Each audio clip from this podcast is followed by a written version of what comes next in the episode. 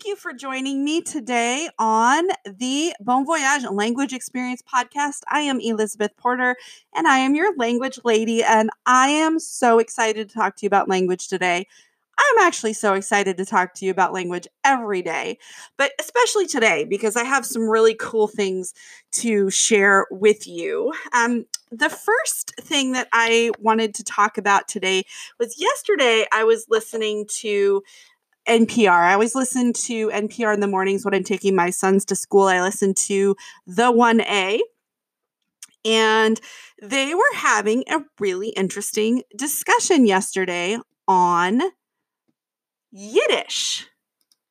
And those of you who don't know about Yiddish, Yiddish is, you know, I always think about Seinfeld when I think of Yiddish, you know, it's they did that whole entire episode on yada yada yada, which comes from Yiddish.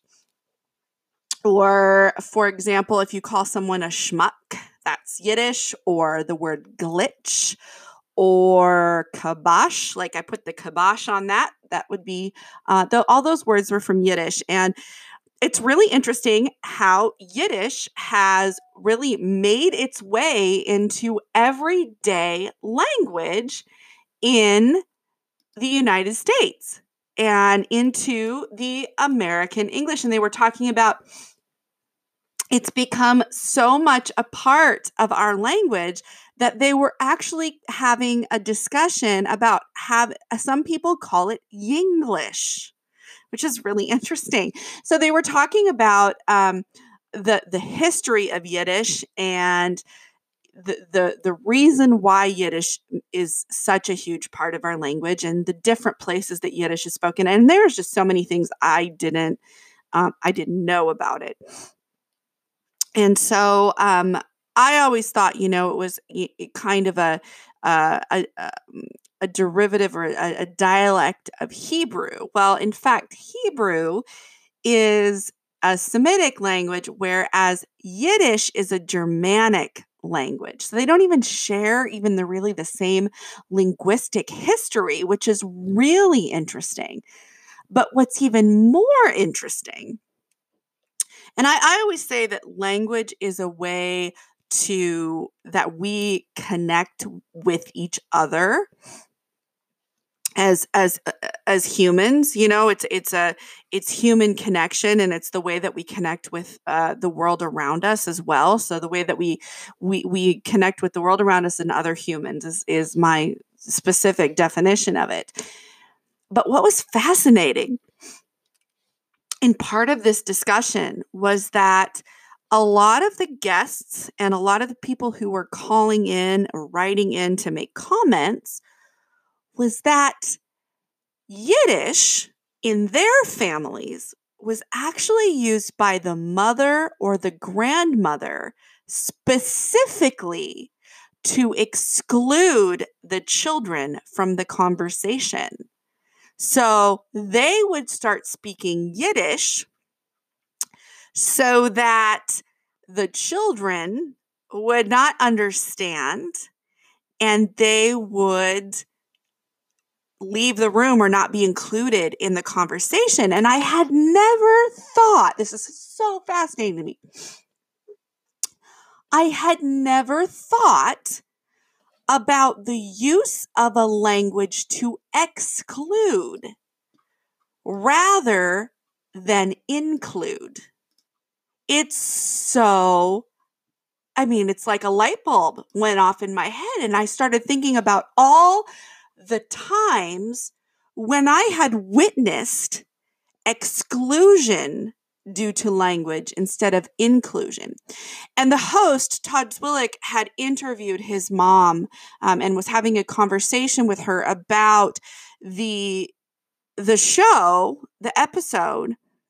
And his mom had said she when she heard her grandmother and her mother starting to speak Yiddish to each other, she knew that was a key to her, like a cultural clue that she needed to leave the room and she was not allowed to participate in that conversation.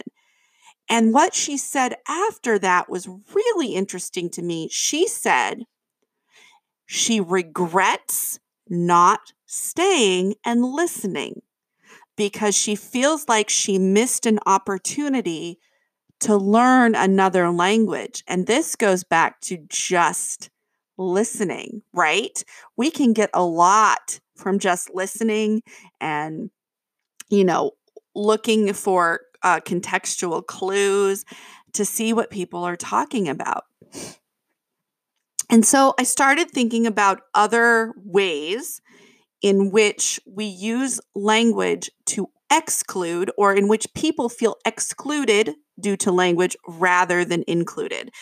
And I come to a time when I was um, I have a I have a friend from South Africa and she's English speaking South African, but she also speaks Afrikaans. And our sons were playing. She has an older son and a younger son. And I'm sorry, friend, if you know who that I'm talking about you, I'm sorry, but this was a perfect example of this, so I had to share it. Um, and she has a she has an older son than she has a son. My my her younger son is the same age as my oldest son. And her older son had friends over and then my my son was over playing with her son and then um and the older son wanted to go to the park.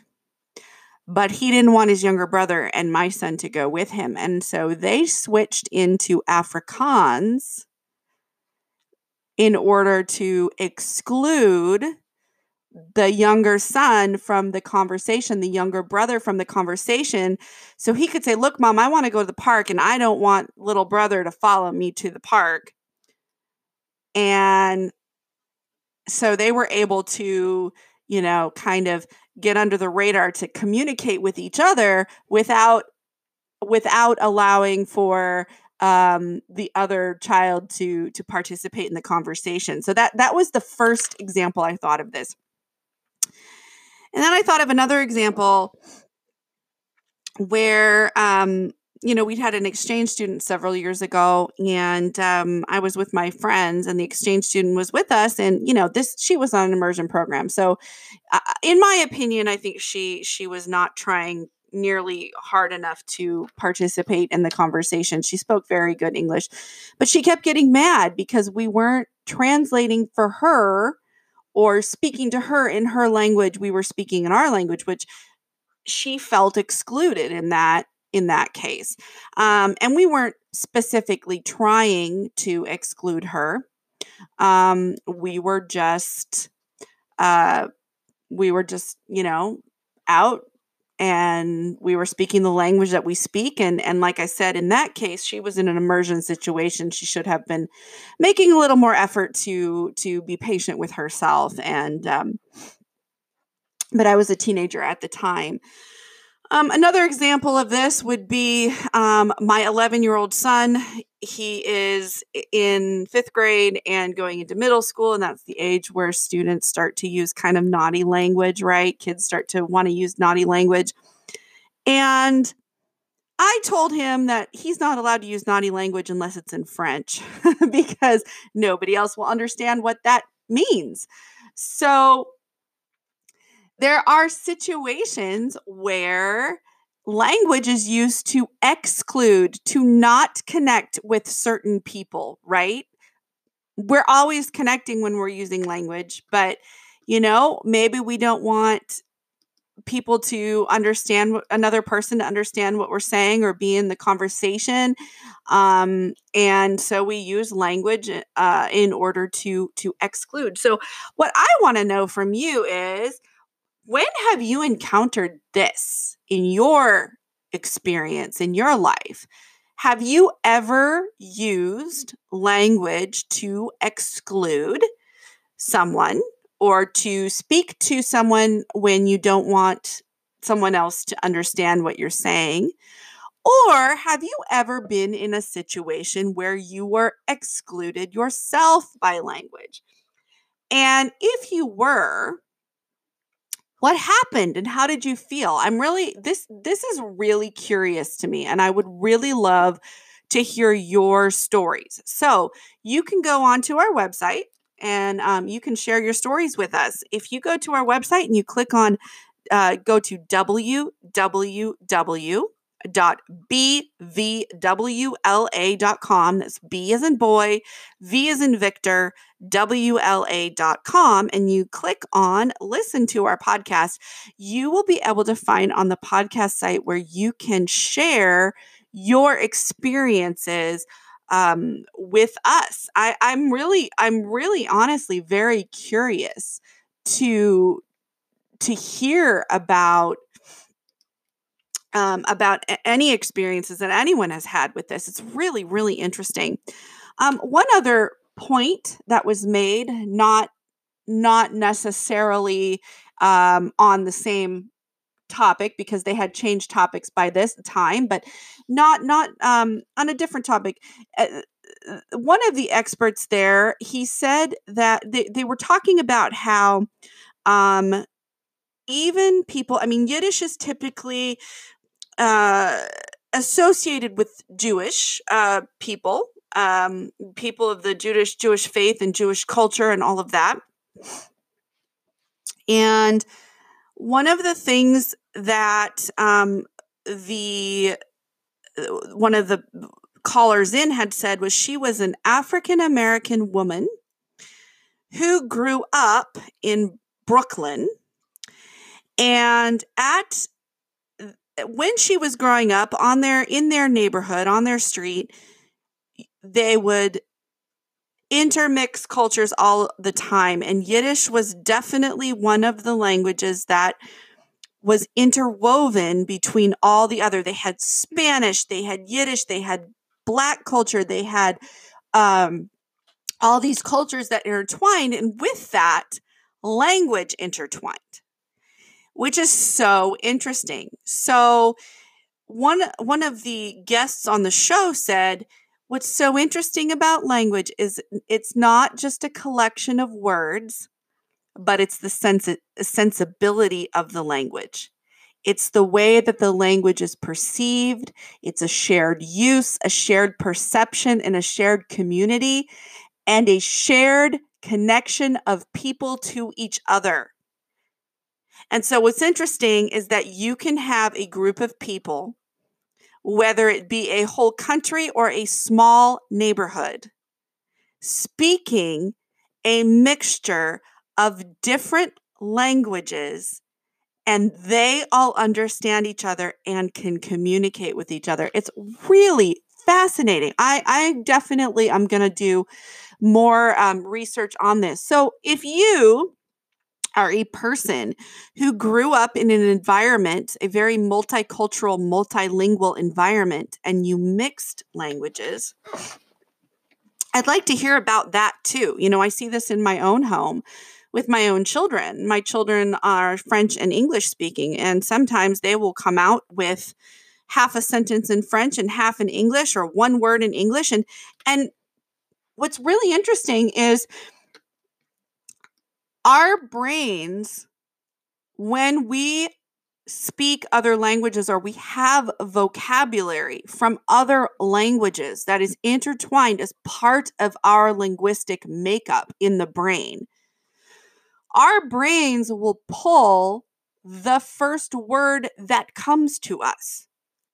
So if you have, if you're speaking to someone and you're describing an experience, and there's a word that comes to you that describes the experience and it's not in the language that you're speaking but it fits the situation better your brain will pull that word out which is really um i i just I just nerd out all uh, over this all the time. So, um, and I'm currently reading a book called The Language Instinct How the Mind Creates Language and this book is really is really cool. I'm actually going to talk about this book in a later podcast but it's like how children learn language how the brain computes it how it mixes with each other you know languages mix with each other.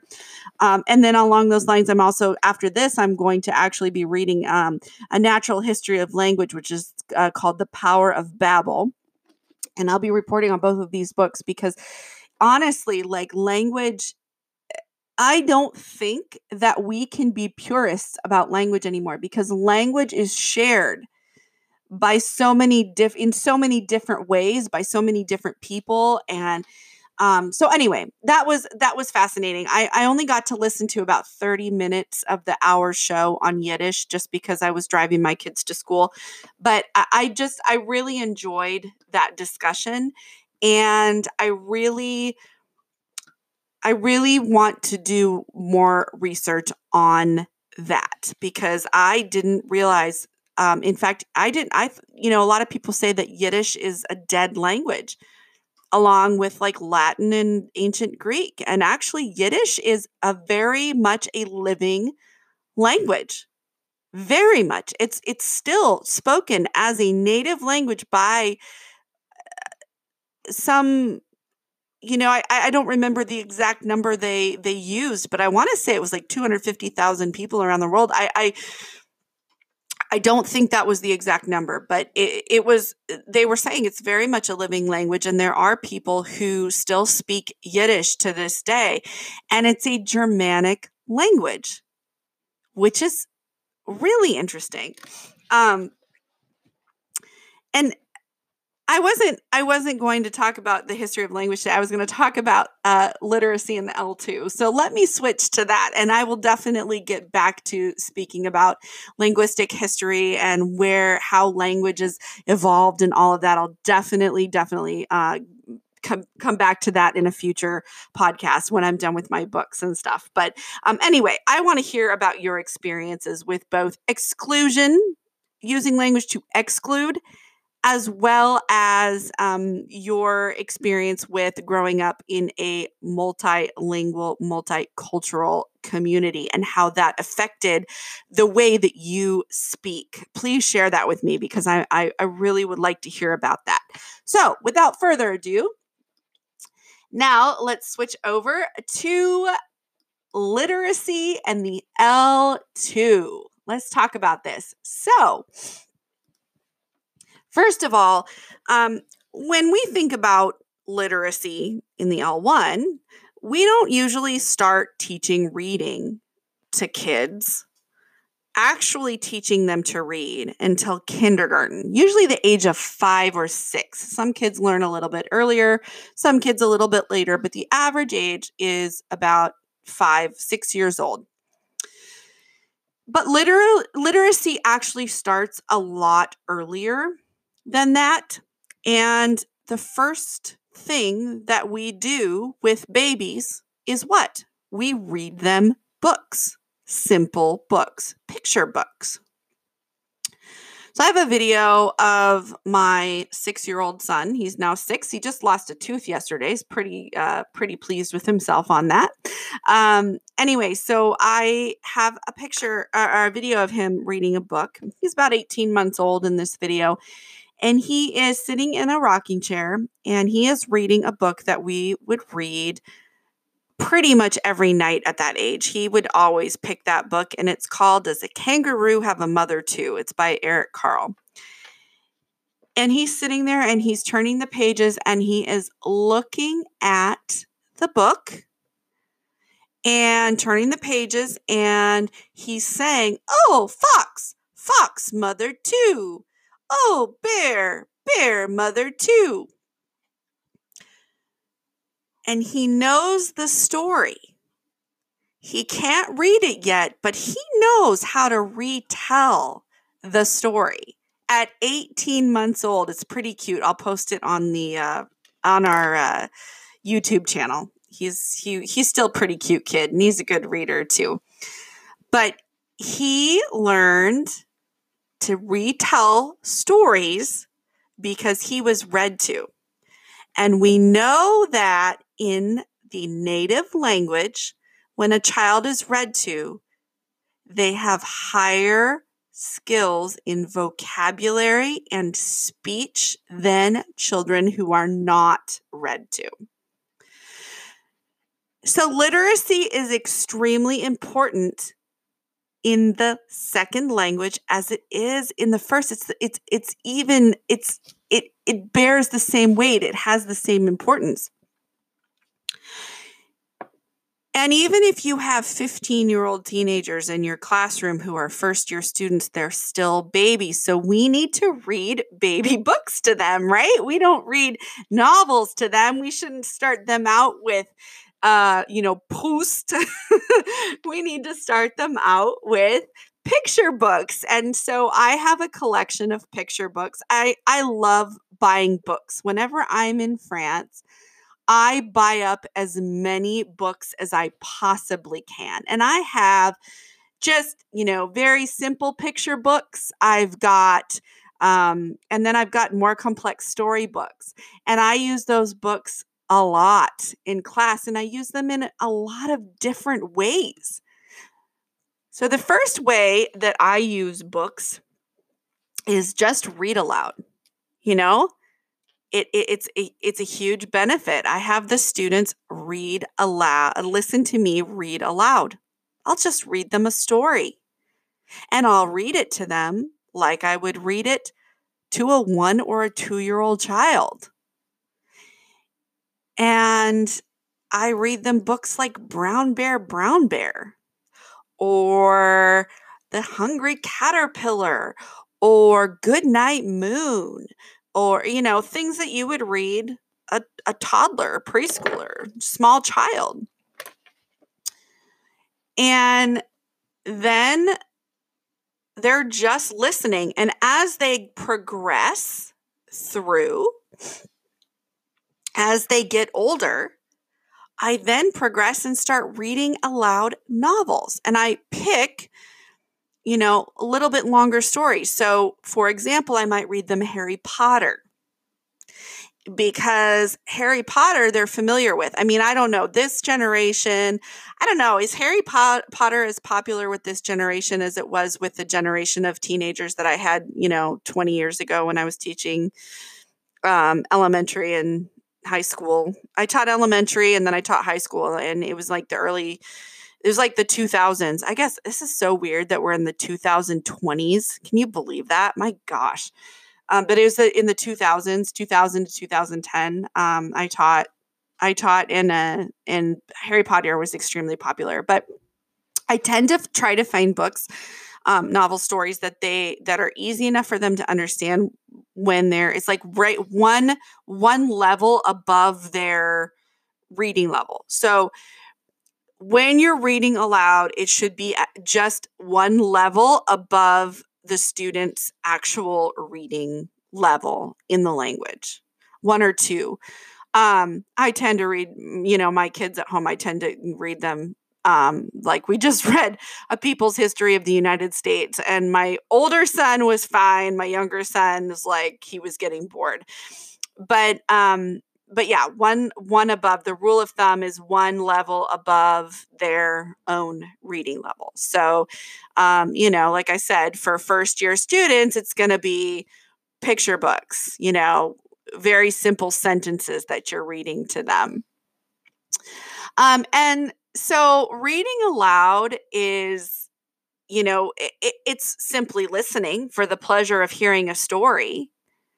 And it's also a lot of really excellent comprehensible input, especially because the students are listening and looking at pictures.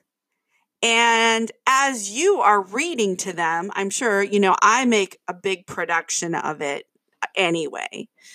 But as you're reading to them you're you're reading you know with inflection and excitement and you know making it ex- an exciting story. So it's it's it's for the pleasure of just basically of just listening to a story i don't know many kids who don't don't like listening to stories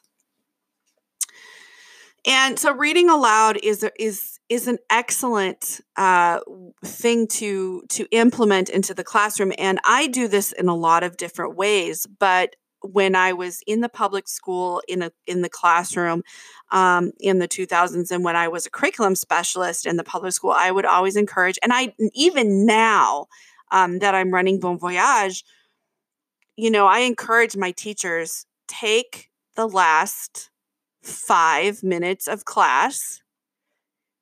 If you're not integrating some kind of read aloud with your lesson, take the last five minutes of class and just read a book. There are so many books that you can find out there that have to do with whatever you're teaching, or it doesn't have to do with what you're teaching at all. Honestly, not, not everything has to align with what you're studying in class when it comes to reading because and music as well because you want them to just have language. You know, it's always great if you can find a story that fits. But the benefit of just listening to the language and listening to a story in the language and a story that they are able to understand for the most part because you're giving them that comprehensible input and you're and you're you're reading it in a way that they'll understand and they're you're using pictures and clues for understanding and all of that that is priceless. Seriously. So the read aloud is the first thing that um that i I, I definitely say do make time to do it last five minutes of class. I mean, even if you do it just one once a week, definitely make time to do it. The other thing is that I I uh, advocate for is uh, SSR in the target language, so silent sustained reading. And this is for students who are not elementary age. I would say do this with your high schoolers um, and your upper level classes. Silent sustained reading in the target language um, is incredibly important, just like it is in the first language. And I would encourage you to put, um, to not make them, you know, do novels or whatever, but just put picture books put storybooks that they can read and that they can take context from. So I would I always am an advocate of 15 minutes of SSR at least once per week. And in our school because it's hard for us to fit that into our live classes. We always make that as part of the homework. Students um, get a book in the target language, and we have a lending library and we have a whole bunch of digital books too, because we're an online school that students can borrow and just do that 15 minutes of SSR at home for homework. Um, they don't have to do with the thematic unit, but you know, a lot of times with ele- even in elementary school, like elementary school teachers will pull out books having to do with you know the season or whatever they're studying or you know um, you know my my six year old was studying apples and so the teacher you know brought out a whole bunch of books for their reading time that had to do with apples and fall and you know all of that um, but they don't have to and don't make them too advanced you know even for third, fourth, and AP students, you want them to be able to enjoy the reading time. So I wouldn't do any more than, you know, third or fourth grade elementary school uh, appropriate books, even for students who are in third or fourth year, um, just because you want them to feel like they can be successful with it and not get bored with it and not give up and and not have their brains shut off. Um, the other thing that I do with SSR is I I would have uh, I have a sheet, and when I do this, um, I don't. I encourage my teachers to do this now. Like as you, as you know, I don't I don't teach in the classroom anymore, but um, you have a sheet where they can write words and sentences they don't understand, and then we create a picture dictionary. So at the end of the SSR time, I would always have them ask, you know, for me to help explain, you know, if they had a question for me to help explain what it meant and we would draw a picture of it and then they would have a picture dictionary that they could refer back to if they needed help understanding a word or an expression or something of that nature. So SSR can be extremely helpful in the L2 classroom and a lot of times um, I, I talk to teachers who when I when I talk about this, they say to me, you know, Elizabeth, I have tried to do this before, but my administrator won't let me do it and doesn't understand the benefit of SSR. And to that, I always respond that is really sad that if an administrator knows the benefit of SSR in the first language, the then they should definitely understand the benefit of it in a, in, in a foreign language. And this is something that um, I advocate for. And when I go into schools and um, you know, I work with administrators and, and departments of teachers and, and school districts. I say, listen, you've got language classes. Don't get on your teachers, your language teachers, for doing things like read alouds and SSRs because that's an important part of language development and it, it's extremely, extremely important. So um, I really encourage you to um, to to to implement that into your classroom if you can if you can swing it um, the next thing that i would like to talk about is um, story listening and story listening is, is a really uh, it's amazing. I use story listening all the time. It was created by a Japanese teacher. Well, she's an English teacher in Japan named Beniko Mason, and I had the privilege of attending a a workshop given by her a couple of years ago and I, I just love how she how she teaches story listening now she she does it a little bit differently than i do because she will write the words um, on the on the board when she's telling the story um, along with drawing pictures and i only draw pictures i don't ever write words um, but what she does is she is she takes a story that has to do with you know she she'll just that's what she does. She just does that for her classroom. That's when she's teaching English. That's that's all, she does. And she's very um she's very open about that. She's very open about saying this is, you know, this is the only way that I teach. This is how I teach. But what I usually do with it um, is I will find a story that has to do with what we're learning in class. So, for example, I use brown bear all the time for colors and animals. So, I teach colors and I teach animals, and we do brown bear. And it's got a great rhythm to it because remember last week we talked about music and rhythm and how it goes into the long term memory. Um, so what I'll do is I tell Brown Bear, and we do. I read the story uh, to the students. I show them the pictures, or I draw the story. It just depends on um, on if I want to use the book or if I want to draw. You know, my drawings. My students always make fun of me for the way that I draw, and when I do my vocabulary episode. I'll talk to you about this because they always laugh at me. They're like, What is that, Madame? But anyway um, so i'll either draw the story or i'll use the book um, itself and then we do the vocabulary and i will talk more about how to teach vocabulary in another episode because um, i'm we're running out of time. This episode's going long. But um but we'll we'll draw the vocabulary. Then we use flashcards and read this to to um the hold up the flashcard that matches what they hear in the story and um this is a great amount. It's it's it's just loads and loads and loads of comprehensible input. You can adapt stories for different levels um you know and it's a lot of interpretation of story. And and the other thing about it is you can ask the students at the end to retell the story. And a lot of it in their native language. And a lot of times people will be like well isn't that translation Aren't you anti translation? Yes, I am anti translation. However, retell is not the same as translation. They're not doing it word for word. They're retelling you the story and they're showing that they understood, which is great.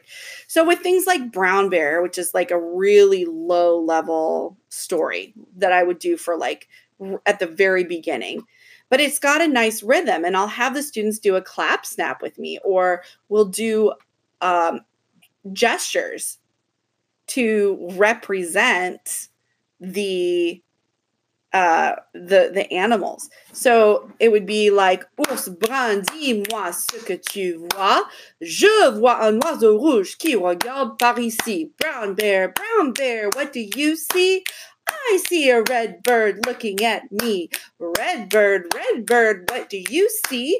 I see a yellow duck looking at me. I have it all memorized both in English and in French, um, just because I've taught it so many times. But it's rhythm. And they remember that. And then we go back and we have, and I actually have them create their own version of it at the end. So you can even put that piece in there where it's a project based, performance based assessment. So they can do it um, if they're writing by that time, you can have them write it.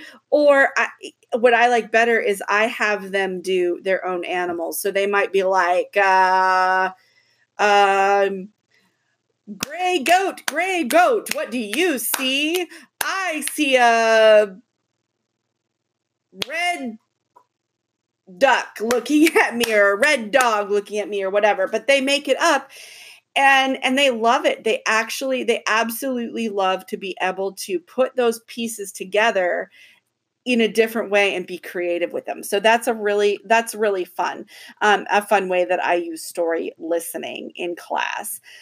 Um, and then lastly is book studies. So we have a lot of book studies um, that we do at Bon Voyage. One of them is The Little Prince, and I I love book studies personally. Um, I've done L'étranger, I've got Harry Potter, um, but we do things, and you can do book studies with things like Babar and Madeleine. I've written book studies for for for picture books as well, and it's really great because they're simple stories oh um you know that progress. And i create activities that help the student interact with the book like little prince is more of a fourth year book but um, there's an activity in there where they write there because parables um, little prince is written in parables. Each each part of the book is a parable and so I have the students write their own parables um, in the book. And then, you know, things that that help them um, just interact. We watch the movie, compare, contrast, cook a recipe, um, read another book from the same author, open ended discussions and reflections in the more advanced levels. There is um, there are poems that you can use. Um, there's Café du Matin for, by Jacques, uh, I think it's Jacques Prévert. Is it? No, Jacques Prévert. There's Il pleure dans mon cœur by Paul Verlaine. Il pleure dans mon cœur comme il pleut sur la ville. Quelle est cette longueur? Qui peut naître mon cœur? I don't know if I even got that right, but I mean, there's lots of ways to use books and poems and all sorts of things like that in a, in a study site type situation where you do more in depth with those. Um, the other thing that I like to do with my classes is graded readers. You know, a lot of times you do graded readers with kids who are in, um, you know, first, second, third grade. You have them reading graded readers. Well, there are graded readers for um, the foreign language as well. And there are magazine subscriptions that you can get. I used to get um, a magazine subscription from France for. Um, and I'd get it every month, and the kids would could read that. But um, the graded readers, my my favorite one. I don't know um, for any other language besides French. I'm in actually in the process of researching um, graded readers in other languages besides French right now for my school uh, as a as a purchase um, curriculum purchase uh, for i'm looking for specifically i've got arabic now um, i'm looking specifically for spanish german and japanese. So if anybody has um, any leads for me on that i would love to hear from you. But um, anyway, so we we graded le- uh, readers that I love are Lire en français facile, which is from Hachette. Um, and what's really cool about these graded readers is that the students they come with audio as well, um, so that you can both uh, listen to the story being read while you read along, or you can read it yourself. Um, I don't really believe in a student reading aloud for pronunciation purposes. I don't. I I just don't um, for fluency, maybe, but um, anytime I'm teaching students to read in French, I always put it to a language or sorry, to a rhythm. Anytime I teach students to read aloud for fluency, it's put to a rhythm. And, and any other, there's no other reason to have the student read aloud other than for fluency. Um, you know, pronunciation is hard when you're reading it. Um, and so we want the students to have the pronunciation down pat first before they even see the word. And then we work on fluency, and it's always put to a rhythm. So it's really interesting because these books come with audio, so they can hear the cadence and the rhythm of the what's being read um, to them as they read along, or they can read silently to themselves. Um, but like I said, having them read aloud for anything other than um, than fluency, I just I just don't do. That's just not my. Um, I, I I don't believe that there's any real real value in that. So, anyway, um, that is what I've got for you today. I may have some more thoughts on this next week, but um, please do uh, call call in or um, sign in and, and leave me a recording or a message about um, your experiences. I would love to hear more. If you know of any graded readers and, and in, in other languages, um, even if it's not the ones I talked about, I would really love to hear from you. And because I love graded readers for for um, for reading uh, in the target language and, and, and literacy. So, anyway, thank you very much, everyone. Merci beaucoup, gra- grazie, gracias. Uh, as you can see, I have a very nice French accent when I speak those other languages. Have a wonderful week, and I will see you next week uh, for our episode on language history and some other things. Have a great week. Bye bye.